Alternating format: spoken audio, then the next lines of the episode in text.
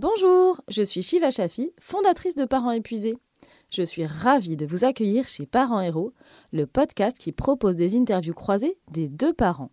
Qu'ils soient en couple, séparés, hétéros, homo ou hors de toute classification, nous donnons la parole à chaque parent.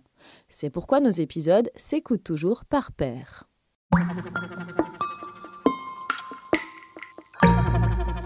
Bonjour Jean-François. Bonjour Marie. Merci d'être avec nous pour ce nouvel épisode de Parents Héros. On est ravis de t'avoir. Avant de commencer, est-ce que tu peux te présenter et nous présenter ta famille, s'il te plaît? Bien, voilà quelque chose de simple. Je m'appelle Jean-François Dautuil. Je suis marié avec Béatrice et nous avons deux enfants.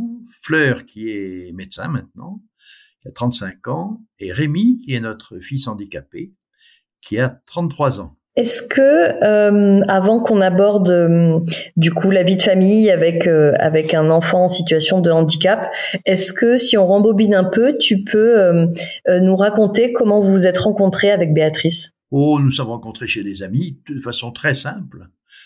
moi, j'ai été divorcé depuis trois ou quatre ans. Elle était célibataire et elle avait terminé son périple médical et son périple euh, de d'humanitaire. Elle était partie au Cameroun pour euh, soigner les petits noirs parce qu'elle voulait soigner les plus pauvres. Et voilà, puis c'est une affaire, une, histoire tout à fait banale hein, de deux personnes libres qui se rencontrent et qui avaient envie de fonder une famille. Et justement, cette envie de fonder une famille, elle est venue assez rapidement. Euh, est-ce que ça a été un peu compliqué? Tu peux nous en dire plus? Elle est venue très très vite très très très vite, un peu plus vite même que ce qui était prévu au départ. Enfin, ce sont des choses que la nature arrange très bien. D'accord, donc euh, Fleur arrive dans votre famille et finalement, deux ans plus tard, un, autre enfant arrive. Oui, tout à fait. Tout à fait voulu d'ailleurs, hein, sans aucune difficulté. Donc, est-ce que tu peux nous parler du coup de euh, l'arrivée de, de, votre fils et de Rémi et donc de son handicap? Déjà, quel est son handicap? Alors, l'handicap de Rémi est double. Euh, il a à la fois une euh, maladie de sang qui s'appelle la maladie de Blackfan-Diamond. Cette maladie euh, a pour effet que Rémi ne produit pas assez de globules rouges. Ça, c'est la première des choses. La deuxième, il a un spina bifida qui s'est manifesté de la façon suivante. La spina bifida veut dire que la moelle épinière n'était pas dans le tube neural jusqu'au fond c'est le spina bifida. Alors le, euh, le, tube neural c'est très long, hein, ça va d'en haut en bas. Et, là c'était le bas, euh, c'était ce qu'on appelle, euh, ah je ne sais plus le terme exact, les deux dernières vertèbres quoi, en gros, hein, qui étaient touchées par la chose. Donc ça, vous vous en êtes rendu compte dès la naissance? À la naissance même et deux jours après. Alors à la naissance même pour le spina bifida parce que ça ça se voit, hein, la moelle épinière qui sort comme une queue, ça se voit immédiatement. Et le spina bifida, Béatrice, médecin donc aussi, euh, en a fait le diagnostic trois ou quatre jours après euh, à l'hôpital. Et pour la moelle épinière, euh, rien n'avait été vu aux échographies? Strictement rien. Strictement rien. C'était une époque où d'abord les échographies ne sont pas aussi fiables qu'aujourd'hui, d'une part, et d'autre part, c'est l'époque où les échographistes, je sais pas comment on les appelle, les échographes, euh, donnait des, des cassettes vidéo avec le bébé. Et ce qui nous intéressait, c'était de voir le bébé. Mais on n'a pas, on n'a pas été chercher très loin, très très loin. Mais ça n'a été vu ni là ni à la dernière, à la dernière écho.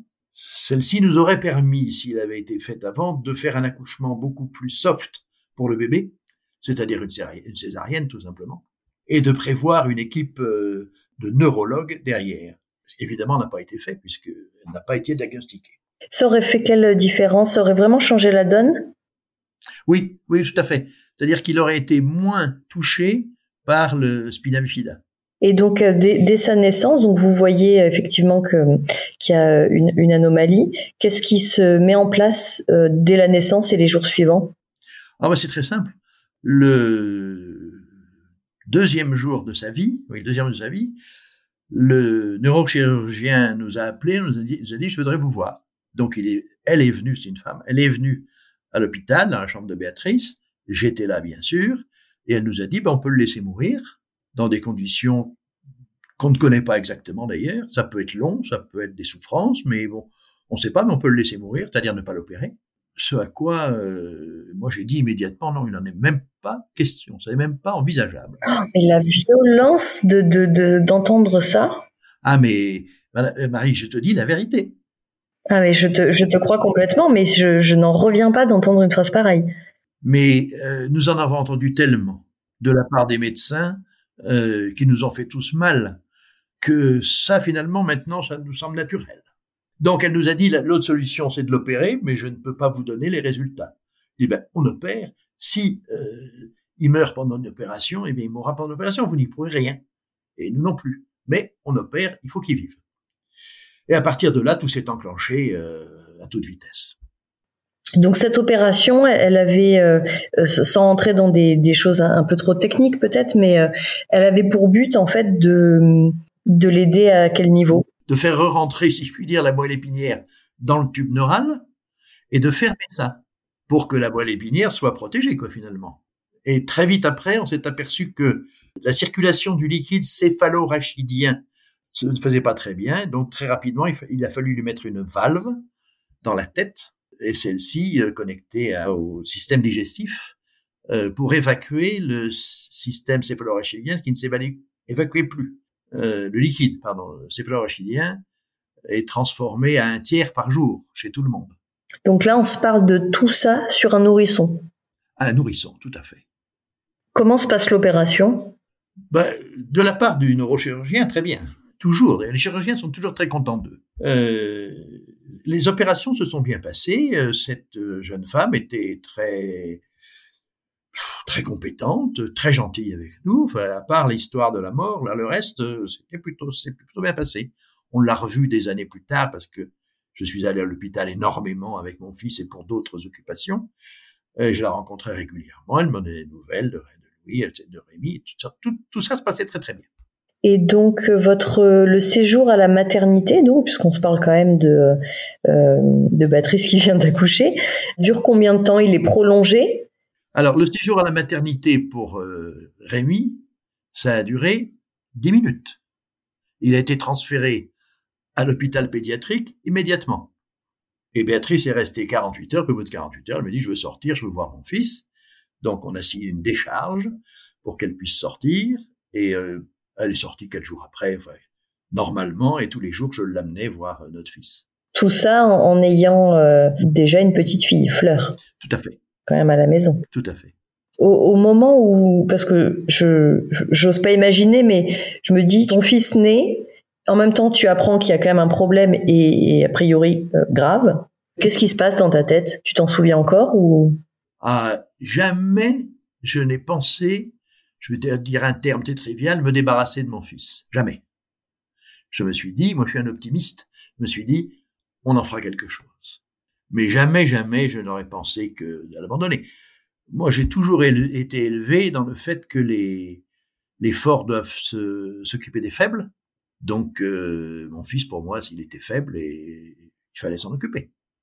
Comme un autre enfant, sauf que c'était plus, plus difficile. Mais c'est au fur et à mesure qu'on s'est aperçu que c'était très difficile. moi, je ne connaissais pas le handicap. J'ai jamais vu ça dans ma famille. J'ai jamais rencontré de handicapés dans ma vie. Eh ben, ça a été, on l'a fait quand même. Est-ce que vous avez su, euh, si, si qu'il y ait une, enfin qu'on puisse le savoir, l'origine de, ces soucis? Alors, quand euh, notre fils était à l'hôpital, euh, il a vu tout ce qu'il pouvait y avoir comme professeur à l'hôpital. Pour deux raisons. La première, c'est que c'était un cas très compliqué, et ils sont très intéressés, tant mieux, par les cas compliqués, et que Béatrice était médecin dans le même hôpital. Donc ça a aidé. Et la plupart des professeurs âgés, disons anciens, qui sont venus voir euh, Rémi, euh, connaissaient très bien Béatrice, qu'elle avait été leur élève. Donc ils se connaissaient très bien. Euh, je ne sais pas si c'est ça qui a fait qu'ils venaient, mais ils étaient très intéressés très très intéressé. Et donc génétiquement, enfin, le professeur de génétique a fait toutes les études qu'il fallait, et ben, c'était une anomalie de novo, ce qu'on appelle de novo, c'est-à-dire qu'il n'y avait aucune trace génétique ou héréditaire chez nous. Donc pas de culpabilisation ni du père ni de la mère, ni des deux. Tu me disais à l'instant, je, je, je, ne savais pas et je pouvais pas imaginer ce que serait la suite. Est-ce que tu peux nous en parler de cette suite? Bah, La suite, euh, ça a été d'abord des, des séjours à l'hôpital ou des consultations euh, toutes les semaines pendant des mois. Euh, à chaque opération, des nuits blanches à l'hôpital parce que nous, ne voulions pas laisser notre fils tout seul. Et hum, ça a duré tout le temps. Chaque fois qu'il a eu une opération, après, on est toujours resté là, même il y a deux ans où il a eu un, problème important sanguin, où il était obligé d'être euh, euh hospitalisé. Il m'a tout de suite demandé de rester. Il avait 30 ans. Hein. Il m'a demandé de rester avec lui parce que je l'avais toujours fait. Ça, c'est la première chose. Ensuite, il y a une des surprises. C'est-à-dire qu'un jour, en consultation, le grand ponte euh, des membres, je sais plus comment ça s'appelle, euh, nous a dit il ne marchera pas devant une assistance de, de professeur. Euh, il ne marchera pas. Je peux vous promettre qu'en sortant de là, euh, nous étions, comment dirais-je, un peu abasourdis parce que ça faisait ça en plus. Et moi, je disais, ma femme, il marchera. L'éternel optimiste. Voilà. Parce que en sortant de, ce, de cette consultation énorme, euh, il y a un petit élève qui naît, je dis petit parce qu'il était petit, tout mince, tout discret, euh, il nous a dit, la piscine pourrait lui faire beaucoup de bien. Alors en rentrant, on a fait construire une piscine. Je dis en rentrant, c'est trois jours après. Hein. À ce moment-là, pour que pour qu'on arrive à se représenter, euh, Rémi à quel âge et qu'est-ce qu'il est capable de faire et, de ne pas faire au moment où tu entends euh, il ne marchera pas ben D'abord, il ne marchait pas, c'est déjà ça. Ah oui. Mais il marchait à quatre pattes. Il avait quel âge? Il avait 13 mois à ce moment-là. Donc, ça ne nous inquiétait pas beaucoup. Et après, on a fait des efforts sans arrêt, sans arrêt, sans arrêt, en se disant toujours, il marchera. Et un jour, il a marché. Euh, voilà. ça a été très, très, très motivant. Et évidemment, à la consultation d'après, il est rentré en marchant. Wow. Tout cet aéropage a d'abord été sidéré, une sidération d'une, j'allais dire une foule, c'était pas une foule, mais c'était nombreux, tous sidérés. Et puis ils ont applaudi. C'est sans doute pour se décharger. bah, bref. Euh, voilà. Donc, qu'est-ce qu'il était capable de faire? J'allais dire, à part marcher dans les mois qui ont suivi, si, il a très vite appris à nager. Très, très vite. Sans doute pour compenser.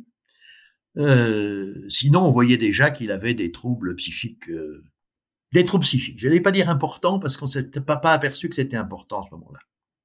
Mais il y a des tas de choses qu'il ne savait pas faire ou qu'il ne pouvait pas faire. Comment se passe à ce moment-là, je veux pas griller trop vite les, les, étapes que tu vas nous raconter, mais est-ce que vous travaillez tous les deux avec Béatrice? Comment est, est gardé euh, Rémi? Alors nous avons toujours continué à travailler. Euh, Béatrice a pris un congé de maternité normal. Et moi, à cette époque-là, et pendant les années qui ont suivi, j'ai beaucoup travaillé, beaucoup, beaucoup, beaucoup.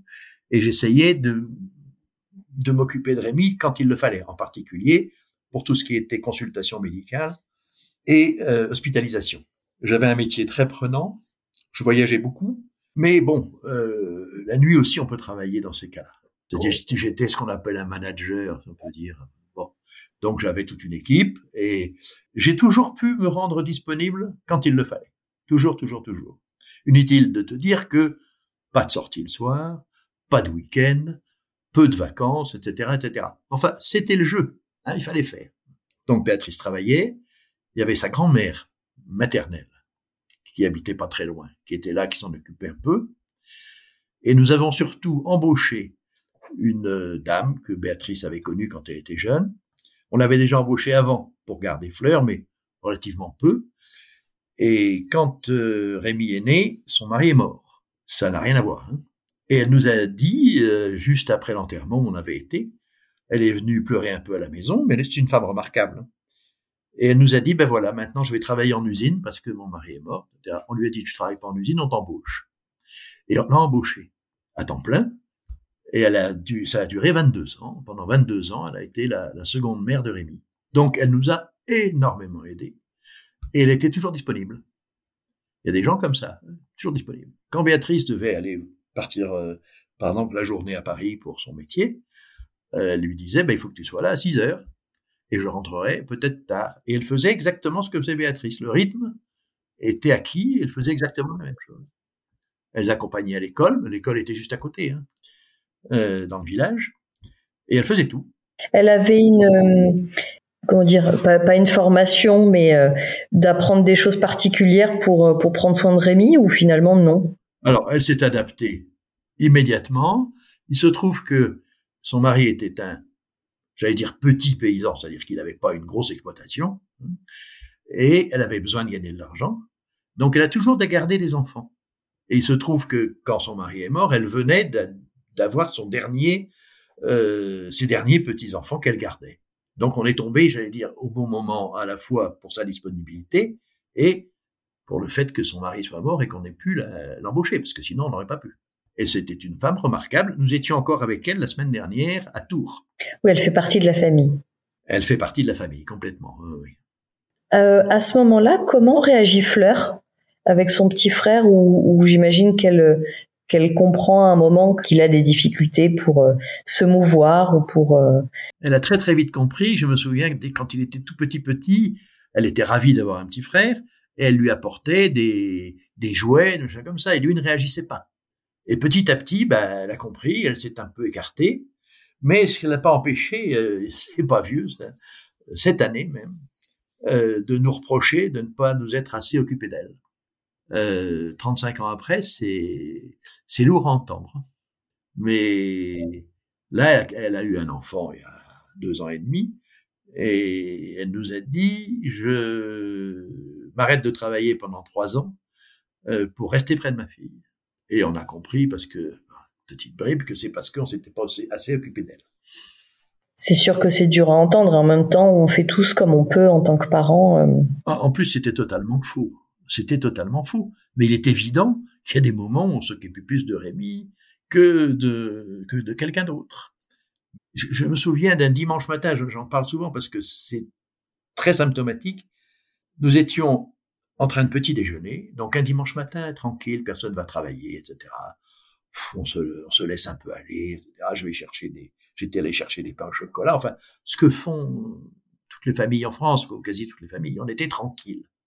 Et à ce moment-là, coup de téléphone de l'hôpital, vous venez rapidement, on ouvre l'IRM pour vous, pour Rémi, parce qu'on a constaté ça, etc. Alors qu'est-ce qu'on fait? Ben, On abandonne ce petit déjeuner merveilleux et je pars avec Rémi. Et Fleur reste avec sa maman. Sa maman, évidemment, euh, stressée, etc. Enfin, vous voyez le tableau. Mais c'est un cas particulier, c'était pas toujours comme ça. Et justement, donc sur Rémi, donc euh, dans, dans ce que tu nous racontes au fil de, de, son parcours, euh, donc il revoit les médecins, il marche, etc. Euh, Qu'est-ce qui s'est passé par la suite? Donc à ce moment-là, il était encore un peu jeune. Est-ce que tu peux nous raconter les années euh, les années suivantes, un peu ce parcours? Alors il est allé à l'école maternelle où euh, l'institutrice, disons, était un peu difficile et pas très sympa avec les enfants, mais on voulait qu'il aille à l'école absolument. Euh, ensuite, il est allé en CP, où il a eu une, euh, je dis maîtresse, enfin on dit, je suis professeur des écoles maintenant, enfin bref, peu importe, extraordinaire, extraordinaire, qui lui a appris à lire et à écrire, et qui nous a dit, il est capable de faire la même chose que les autres. Bon, c'était pas tout à fait vrai, mais elle a donné un tel cœur pour faire ça, et puis il y a une telle réussite qu'on s'est dit, ça y est. Eh ben en CE1, tout ça s'est cassé la gueule. C'est-à-dire que le, le, le, maître de CE1 nous a dit, moi, je ne sais pas m'en occuper. J'ai pas été formé, on n'est pas formé pour ça. À partir de là, il a eu un, un parcours erratique, scolaire, un parcours scolaire erratique, euh, où rien ne s'est jamais très bien passé. Soit parce que les, les endroits étaient pas adaptés du tout, euh, soit parce que euh, les personnes qui s'en occupaient n'ont pas trouvé le moyen de le faire progresser. Avait-il le moyen de faire progresser euh, Bon, bref, totalement erratique jusqu'à l'âge de 16 ans. Oui, oui, on nous a proposé de le mettre dans une institution qui s'appelait IMPRO, c'est-à-dire Institut médico-professionnel, pour lui apprendre un métier. Au départ, ça m'étonnerait qu'il puisse apprendre à faire un métier, mais essayons. Il a passé les quatre ans un peu difficiles, et pour lui, c'était une garderie. Dans le même temps, m'avait demandé de rentrer au conseil d'administration. J'ai essayé de bouger ce, euh, cette institution, mais c'est très difficile. Et bref, il en est sorti euh, à 20 ans, comme tout, comme tous ces établissements ne peuvent, de ce genre ne peuvent pas recevoir des enfants au-delà de 20 ans. Et on l'a pris à la maison pendant euh, deux ans d'abord à Tours, et puis nous avons déménagé dans le Midi, deux ans dans le Midi.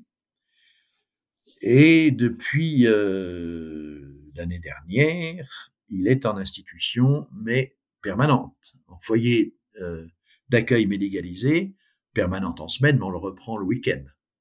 Et là, nous en sommes à le laisser un week-end tous les deux mois pour qu'il s'habitue. Il s'habitue parce que ce sera sa vie. Nous allons partir dans peu de temps parce que nous sommes mieux. Donc, euh, il faut prévoir ça. Et comme on a mis euh, 12 ans pour trouver cet établissement, euh, il ne faut pas qu'il soit 12 ans d'errance. Parce que ces établissements sont très bien, avec quand même des, des plafonds sur un certain nombre de choses. Alors, pour que ça se passe le mieux possible, j'ai pris des responsabilités dans l'association qui gère 60 établissements recevant des personnes handicapées dans la région euh, marseillaise, disons dans les Bouches-du-Rhône principalement. Comme ça, je peux faire avancer les choses euh, et être tout près des responsabilités. Aujourd'hui, Rémi est capable de faire quoi? Rémi est capable de prendre le bus, parce que quand il avait 12 ans, il est allé dans une école où euh, il allait en taxi le matin, taxi du département, hein, et le samedi, il n'y avait pas de taxi. Alors je me suis dit, bah, tiens, l'occasion est bonne, je vais l'autonomiser. Alors j'ai passé un certain nombre de samedis matins à l'amener à l'école, et puis comme il n'y avait pas de bus pour le retour le samedi, avant midi, euh, je revenais à pied. Euh, mais petit à petit, il a été autonome. Petit à petit, c'est-à-dire euh, six mois à peu près, quoi. six mois de samedi matin. Et ça, ça est resté, parce que maintenant, il prend des bus, il change, il, ça, il sait très bien faire. Quand c'est établi, il faut l'établir avant, une fois que c'est établi, il n'y a pas de problème. Il sait lire et écrire, il ne sait pas s'occuper tout seul, très peu de télévision. Au cinéma, quand il sort, il ne sait même pas quelle était l'histoire. Euh, il ne sait pas s'occuper, voilà, il ne sait pas s'occuper, il ne sait pas lire un journal. Euh, la seule chose qui l'intéresse, c'est d'abord la généalogie de ma famille, dont je m'occupe depuis quelques années, depuis que mon frère est mort. Ça, ça l'intéresse énormément parce que nous sommes une famille très nombreuse, donc il y a toujours des naissances, des mariages, des... Hein. et bon, nous, on est au courant de tout ça immédiatement parce qu'on tient le... Et j'ai fait en sorte qu'il y participe. Il la connaît par cœur. Qu'est-ce qu'il connaît Ah oui, les photos. Nous prenons beaucoup de photos qu'on met dans des albums. Nous ne sommes pas encore trop numériques dans ce domaine-là. Et donc, on a 55, 60 albums. Important, c'est les gros albums de photos de famille il les connaît par cœur. Et quand on lui dit, mais alors, euh, à telle année, à tel moment, qui est-ce qui était là avec nous, etc. Il monte chercher ça, ils sont derrière moi, là, les albums. Il monte les chercher et il nous trouve l'album et la photo exactement où c'était. Donc il y, a quand même une bonne mémoire, une mémoire visuelle, etc. Il a une très bonne mémoire pour ça. Pas pour fermer les portes ou pour éteindre les lumières. Ça n'a aucune mémoire. Euh, il a une très bonne mémoire pour s'occuper de son téléphone, ça, il n'y a aucun problème. Il y passe ses journées. Il appelle le monde entier, la famille entière en tout cas. Euh, mais c'est tout ce qu'il sait faire. Alors, au foyer, il arrive à lui faire faire un certain nombre de choses. En particulier, il est autonome pour très peu de choses. En particulier pour sa toilette. Il n'était pas autonome. Et tout le monde a essayé, nous les premiers. Et ils y arrivent à peu près. Donc, euh, le foyer, un bon, effet sur lui. Mais le foyer, c'est surtout, un, pour qu'ils vivent avec d'autres, pour qu'ils sortent régulièrement avec les autres, parce qu'ils sortent beaucoup dans ce foyer. Ils vont se promener, ils vont visiter, ils, vont, ils, bougent beaucoup. Ils vont pique-niquer dans les jardins, enfin bref. Il y a ça, et puis le, fait que nous, on va bientôt partir. Il faut penser à ça. Bon, actuellement, on voyage beaucoup, parce que comme il n'est pas là en semaine, on peut partir. Et puis, on a toujours voyagé beaucoup en réalité. Et on se dit, ben, un accident d'avion, un accident de voiture, ça peut arriver du jour au lendemain. C'est quelque chose auquel vous pensez beaucoup? Ben, On y pense tout le temps, euh, en se disant, qu'est-ce qui se passera pour Rémi? Donc c'est tout ce qu'on fait, c'est pour lui. On, a pris des dispositions testamentaires, bon, ben, c'est pour lui. Ça te pèse quelquefois quand tu, tu penses à ça ou, tu dis juste, non, bah, on, on essaie d'organiser les choses, mais je n'y pense pas? Ça ne me pèse pas, mais c'est très fatigant. C'est épuisant. C'est-à-dire qu'il y a des moments où il faut qu'on qu'on arrête un peu, quoi, parce qu'on peut plus. C'est notre hantise permanente, c'est vrai. Oui. Vous avez réussi à garder euh, du, peut-être un peu plus maintenant que, que Rémi là, est, dans, dans, son foyer, mais des moments de couple ces dernières années? Oui, c'est pour ça qu'on voyage. Parce que ça nous sort de la maison. Parce que quand on est à la maison avec Rémi, et même s'il y a quelqu'un pour le garder, c'est pas pareil. Donc on s'en va de la maison. Comme ça, on abandonne Rémi dans son euh, dans son foyer et on abandonne notre maison aussi qui nous donne un peu de travail parce qu'elle est grande, grand jardin, enfin bref. Euh, donc on part de temps en temps tous les deux tranquillement. Et ça, vous avez réussi à le faire euh, entre guillemets euh, euh, dès le début, sans culpabiliser, j'entends, ou ça a mis du temps? Ah non, pas dès le début. Nos départs en voyage en vacances, si je puis dire, hein, euh, jusqu'à l'âge de, j'allais dire, 9 ans, il n'y a pas eu du tout. Et puis, euh, cette année-là, on avait loué des choses, enfin bref, comme tout le monde. Et évidemment, il est tombé malade la veille. Donc, on a tout annulé. Et on s'est dit, bah, la prochaine fois, il faudra que ça marche. Et donc là, ça a marché. Donc, on est parti en voyage avec Fleur et, et Rémi, très régulièrement, euh, euh, en Croatie, en, en Corse, beaucoup, beaucoup en Corse. Et puis finalement, on a acheté un, un appartement en Corse. Et Rémi adore la plage et la mer. Donc, euh, on y va très régulièrement. Parce qu'à la plage, il y a les gens, ils le voient, s'approchent pas d'eux, ils les voient. Il y a les avions, parce que c'est à Calvi, à Calvi, un aéroport. Il y a les bateaux. Ça l'occupe. Ça l'occupe sur la plage. Où il va maintenant tout seul, quand il n'y a pas trop de soleil. Enfin bref, sans ça, on, va, on lui met son parasol, puis on reste avec lui, on, il reste tout seul un peu, il se baigne. Bon, ça se passe très bien. Comment se passent ces relations euh, euh, sociales au foyer? Il arrive à tisser un peu des liens avec d'autres personnes? Alors, il dit, j'ai des copains. Mais en réalité, c'est tous des copains. Ils sont tous les uns contre les autres, quoi.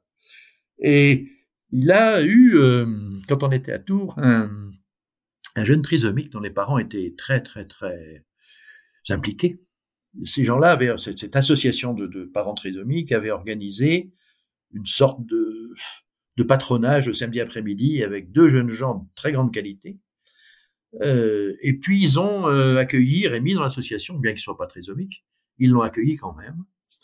Et il y avait tous les mois, ils, ils faisaient une boum, ça paraît que ça s'appelle plus comme ça, mais et le président de l'association m'a dit, vous comprenez, on organise ça pour nos enfants parce qu'ils entendent parler de ça à l'école toutes les toutes les semaines.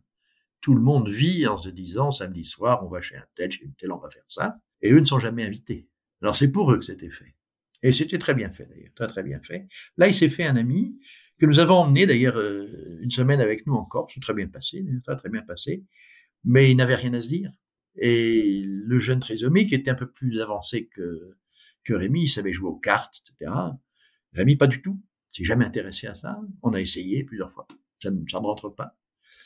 Euh, donc, ils sont restés huit jours ensemble, mais sans, comment dirais-je, sans participation. Alors, il a, il a fait un autre ami dans une autre euh, structure qu'on a emmené au spectacle, etc. Les parents étaient toujours réticents, mais vous allez me le perdre. Bon, on a réussi. Et puis après, ben, il est parti euh, dans ce foyer-là où il n'y a pas encore ça. Il me demande déjà. Il me demande est-ce qu'un tel, il pourrait venir à la maison? Je lui dis bien sûr, on a toujours fait, on va, on va faire. Et ce un tel, la directrice de l'établissement m'a dit je n'ose pas vous le laisser. Je n'ai pas demandé pourquoi. Et cette directrice est parfaite, donc si elle me dit ça, c'est que c'est qu'il y a une raison, ou plusieurs raisons d'ailleurs. Mais il est très sociable maintenant, et c'est pas vieux, ça. A, je dirais euh, trois ans. Euh, il se trouve qu'il allait jouer de la guitare, enfin jouer de la guitare. Il allait gratter une guitare avec un professeur. Euh, et pour revenir, il fallait qu'il prenne le bus, mais ça, il savait très bien faire. Et un jour, il me téléphone en me disant, papa, je me suis trompé de bus. Je dis, c'est pas grave, demande si il va à la gare routière. Et je l'ai entendu crier à travers le bus, Madame, est-ce que vous allez à la gare routière? Je me suis dit, bah, ça y est, c'est sauvé. Il parle. Avant, il ne parlait pas. Il faisait un peu autiste. Il baissait la tête. Mais ça y est, il parle. Et maintenant, il parle avec tout le monde. Et même, quelquefois, un peu trop. il arrive au supermarché. Il parle aux, aux caissières. Euh, il est troisième dans le rang. Il parle déjà aux caissières. Ouais, mais c'est, un grand pas. C'est un grand pas. Il va boire un pot tout seul. Enfin. Et au niveau de la fratrie, que, quelles sont ses relations avec Fleur? Ben, Il en a peu d'abord, parce que maintenant, elle est en Normandie. On y était la semaine dernière. Euh, elle l'accueille bien, mais il n'y a pas, il y a pas d'échange véritable. Elle sait que de toute façon que c'est elle qui s'en occupera quand on, quand on sera parti. Et je lui donne régulièrement les procédures à faire, ce qu'il faudra faire, etc. Mais il n'y a pas, il n'y a pas d'attachement euh, important de Fleur pour Rémi. Et tu parles un peu, vous, vous arrivez à échanger sur euh, le moment où c'est elle qui prendra le relais et ce qu'elle, euh, comment elle appréhende ça? Elle l'appréhende plutôt bien, euh, mais je pense qu'elle s'en occupera pas aussi bien que nous. À quel niveau? En réalité, ça va dépendre du moment où ça arrivera. Si ça arrivait maintenant, ce serait très compliqué entre eux. Après, ben, elle aura vieilli, elle aussi, et elle fera plus la part des choses, je pense. Au jour d'aujourd'hui, elle est omnibulée par sa fille, donc euh, le reste euh, disparaît un peu. Donc elle a abandonné son boulot pendant trois ans pour ça. Je ne peux pas vous dire, j'espère que ça se passera mieux plus tard que maintenant. Ça t'inquiète Non, non, parce que j'ai une confiance totale dans l'établissement auquel, dans lequel il est à l'heure actuelle. Et si jamais il n'y avait pas, si Fleur avait un blocage, je ne sais pas, d'une manière ou d'une autre, euh, il s'en occuperait très très bien. Ça, c'est vraiment, euh, je pense que c'est vraiment important de d'avoir confiance comme ça. Oui, il faut préparer l'avenir. Il faut bien dire qu'il faut préparer l'avenir tout le temps. D'abord s'occuper du présent, ce qui est déjà lourd, mais en même temps, il faut préparer l'avenir pour ces personnes-là. Je dis ces personnes parce que c'est une personne comme une autre. Ce présent, tu dis euh, euh, parfois ça peut être lourd. Est-ce que vous avez eu besoin à un moment de de d'être aidé, de, parler de votre quotidien à quelqu'un d'extérieur pour euh, juste réussir à, tenir le cap? Parce que c'est pas c'est pas évident euh, quand c'est ton quotidien. Tout à fait, je vois ce que tu veux dire. Béatrice l'a fait. Elle est allée voir un psychiatre deux fois, je crois. Elle devait être en souffrance importante, mais elle est très solide aussi. Et moi, jamais. J'ai une phobie euh, psychiatrique, si je puis dire. Je, une fois, j'allais pas très bien, j'avais un ami psychiatre, je lui ai dit, il faudrait que je te voie. Et quand je suis arrivé, je lui ai dit, tu sais, tu es plus malade que moi. Et nous avons eu une conversation très agréable entre amis, mais pas psychiatrique. Moi, j'ai pas besoin de ça. Et, et si c'est pas un psy, euh, juste d'en parler autour de toi, à des amis ou à des parents qui sont également concernés? Ah, on en parle, oui, on en parle souvent. Oui. Moi, j'en parle souvent, en tout cas. Généralement, je le fais en positif, mais j'en parle souvent. Euh, le livre qu'on a écrit avec Béatrice, c'est ça. C'était pour poser notre croix. Et c'est, il fallait qu'à un moment, on, on en parle à du papier. Voilà. Donc, on en a parlé à du papier plus qu'à quelqu'un d'autre. C'est pour ça justement que je, je, je, prenais ce virage de vouloir en parler parce qu'il y a ce livre. Est-ce que tu peux euh, nous en dire un petit peu plus euh, Quel a été le cheminement pour arriver à, à cette envie d'écrire? Alors, il est multiple. Le premier, c'est Béatrice qui l'a eu en disant je veux mettre sur le papier ma vie et la vie de Rémi. Elle dit c'est ma croix, il faut que je la pose. Et pour la poser, c'est le moyen qu'elle a trouvé. Ensuite, il se trouve que nous allons de temps en temps, tous les ans, euh, suivre des cours à, l'université du temps libre, c'est-à-dire là où il y a que des cheveux blancs. Et une année, on a vu euh, cours d'écriture. Ah, je dis, moi j'aime bien écrire, tiens, je, vais à l'écriture d'écriture. Béatrice m'a dit, bah, je vais avec toi. Nous sommes tombés sur un homme remarquable, euh, un agrégé de, de lettres modernes, euh, passionné de Proust. Et la première fois qu'il m'a parlé de Proust, je me dis, mais ça, ça me dit quelque chose. On m'avait dit, surtout, ne lis pas ça, c'est trop compliqué. Et donc, je me suis mis dans le Proust et j'en ai une bibliothèque entière maintenant. Euh, et cet homme est remarquable, c'est devenu un ami, enfin bref. Donc, à cette occasion-là, Béatrice me dit, ben, on devrait commencer à écrire. Et nous avons écrit un certain nombre de chapitres très journalistiques. Et un jour, cet ami nous a dit, euh, bon, votre truc c'est bien, mais c'est pas un livre. Donc euh, ma femme s'occupe de ça, c'est-à-dire euh, aide les gens à écrire leurs livres. On dit bah, très bien, allons-y.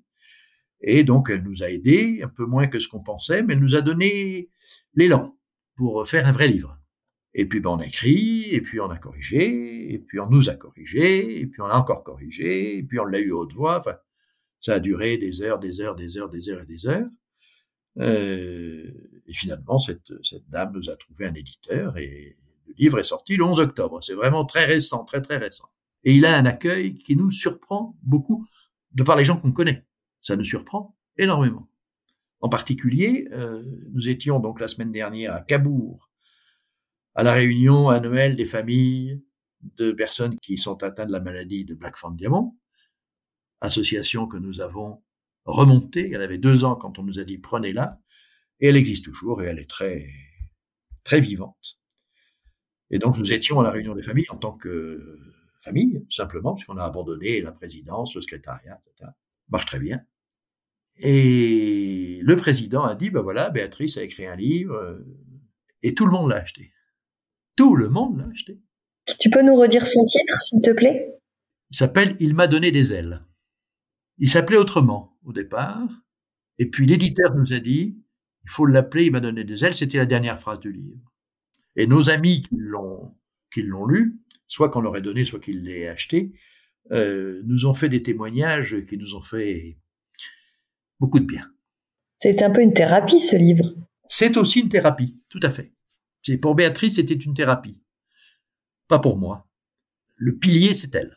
Est-ce que tu aurais un conseil aux parents qui nous écoutent? Euh, généralement, on a des parents qui euh, qui sont un petit peu plus jeunes et qui euh, qui peuvent justement se retrouver là où vous vous êtes retrouvés il y a quelques années avec Béatrice. De, on découvre qu'il y a une anomalie et on ne sait pas ce que c'est. On a déjà eu des reportages ici, enfin des témoignages plutôt, de personnes qui nous disaient on a fait tous les examens possibles et imaginables et on ne sait toujours pas. Qu'est-ce que tu, tu auras envie de leur dire à ces parents qui nous écoutent? Alors bon, c'est un cas particulier maintenant de dire on trouve pas. C'est, ça existe, mais c'est très rare maintenant. Alors moi, je dirais d'abord, première chose, ne faire confiance à personne. Deuxième chose, battez-vous. Troisième chose, n'arrêtez jamais. Avec ça, on y arrive. Qu'est-ce que tu veux dire par ne faites confiance à personne? C'est euh, quand tu entends le médecin te dire quelque chose, tu challenges ce qu'il dit. Tu... En particulier au corps médical, je parle pas le médecin, au corps médical restez avec votre enfant. Si une fois un diagnostic ne vous semble pas correct, allez voir quelqu'un d'autre. Mais surtout, battez-vous en permanence. Je vais te donner un cas tout bête. Rémi a subi énormément de radiographie. La première fois que je l'ai amené à la radiographie, j'ai vu dans une salle d'attente bondée comme d'habitude à l'hôpital, enfin bref, les manipulatrices venir arracher les enfants aux mères ou aux pères, en fait, c'était assez rare. Arracher les enfants à leur mère, les emmenant hurlant, les mères sidérées. Alors je me dis, moi, ça fera pas ça. Quand on m'a vu prendre mon fils, j'ai dit, ben, j'y vais. Je suis rentré dans la salle de radio. J'ai dit, qu'est-ce que vous allez lui faire? Ça, on va l'attacher. Vous ne l'attacherez pas. Je resterai à côté de lui et il ne bougera pas. Croyez-moi. Et elle m'a dit, cette dame, ah ben, on va quand même vous donner un tablier. tablier en plomb, vous savez, quand on est dans les salles de radio. Eh ben, il a été avec moi tout le temps, il n'a jamais bougé, on l'a jamais attaché, il n'a jamais pleuré. Tout s'est toujours très bien passé. Donc, pour éviter ce genre d'horreur, battez-vous. C'est pas eux qui commandent. Hein. L'hôpital, c'est pas eux qui commandent, c'est vous qui commandez. Pour tout ce qui concerne votre enfant. Je pense que c'est le parfait mot de la fin. J'espère que cette première partie vous a plu. Un grand merci à notre invité du jour. Et je vous laisse continuer à écouter avec la deuxième partie de ce témoignage. Bonne écoute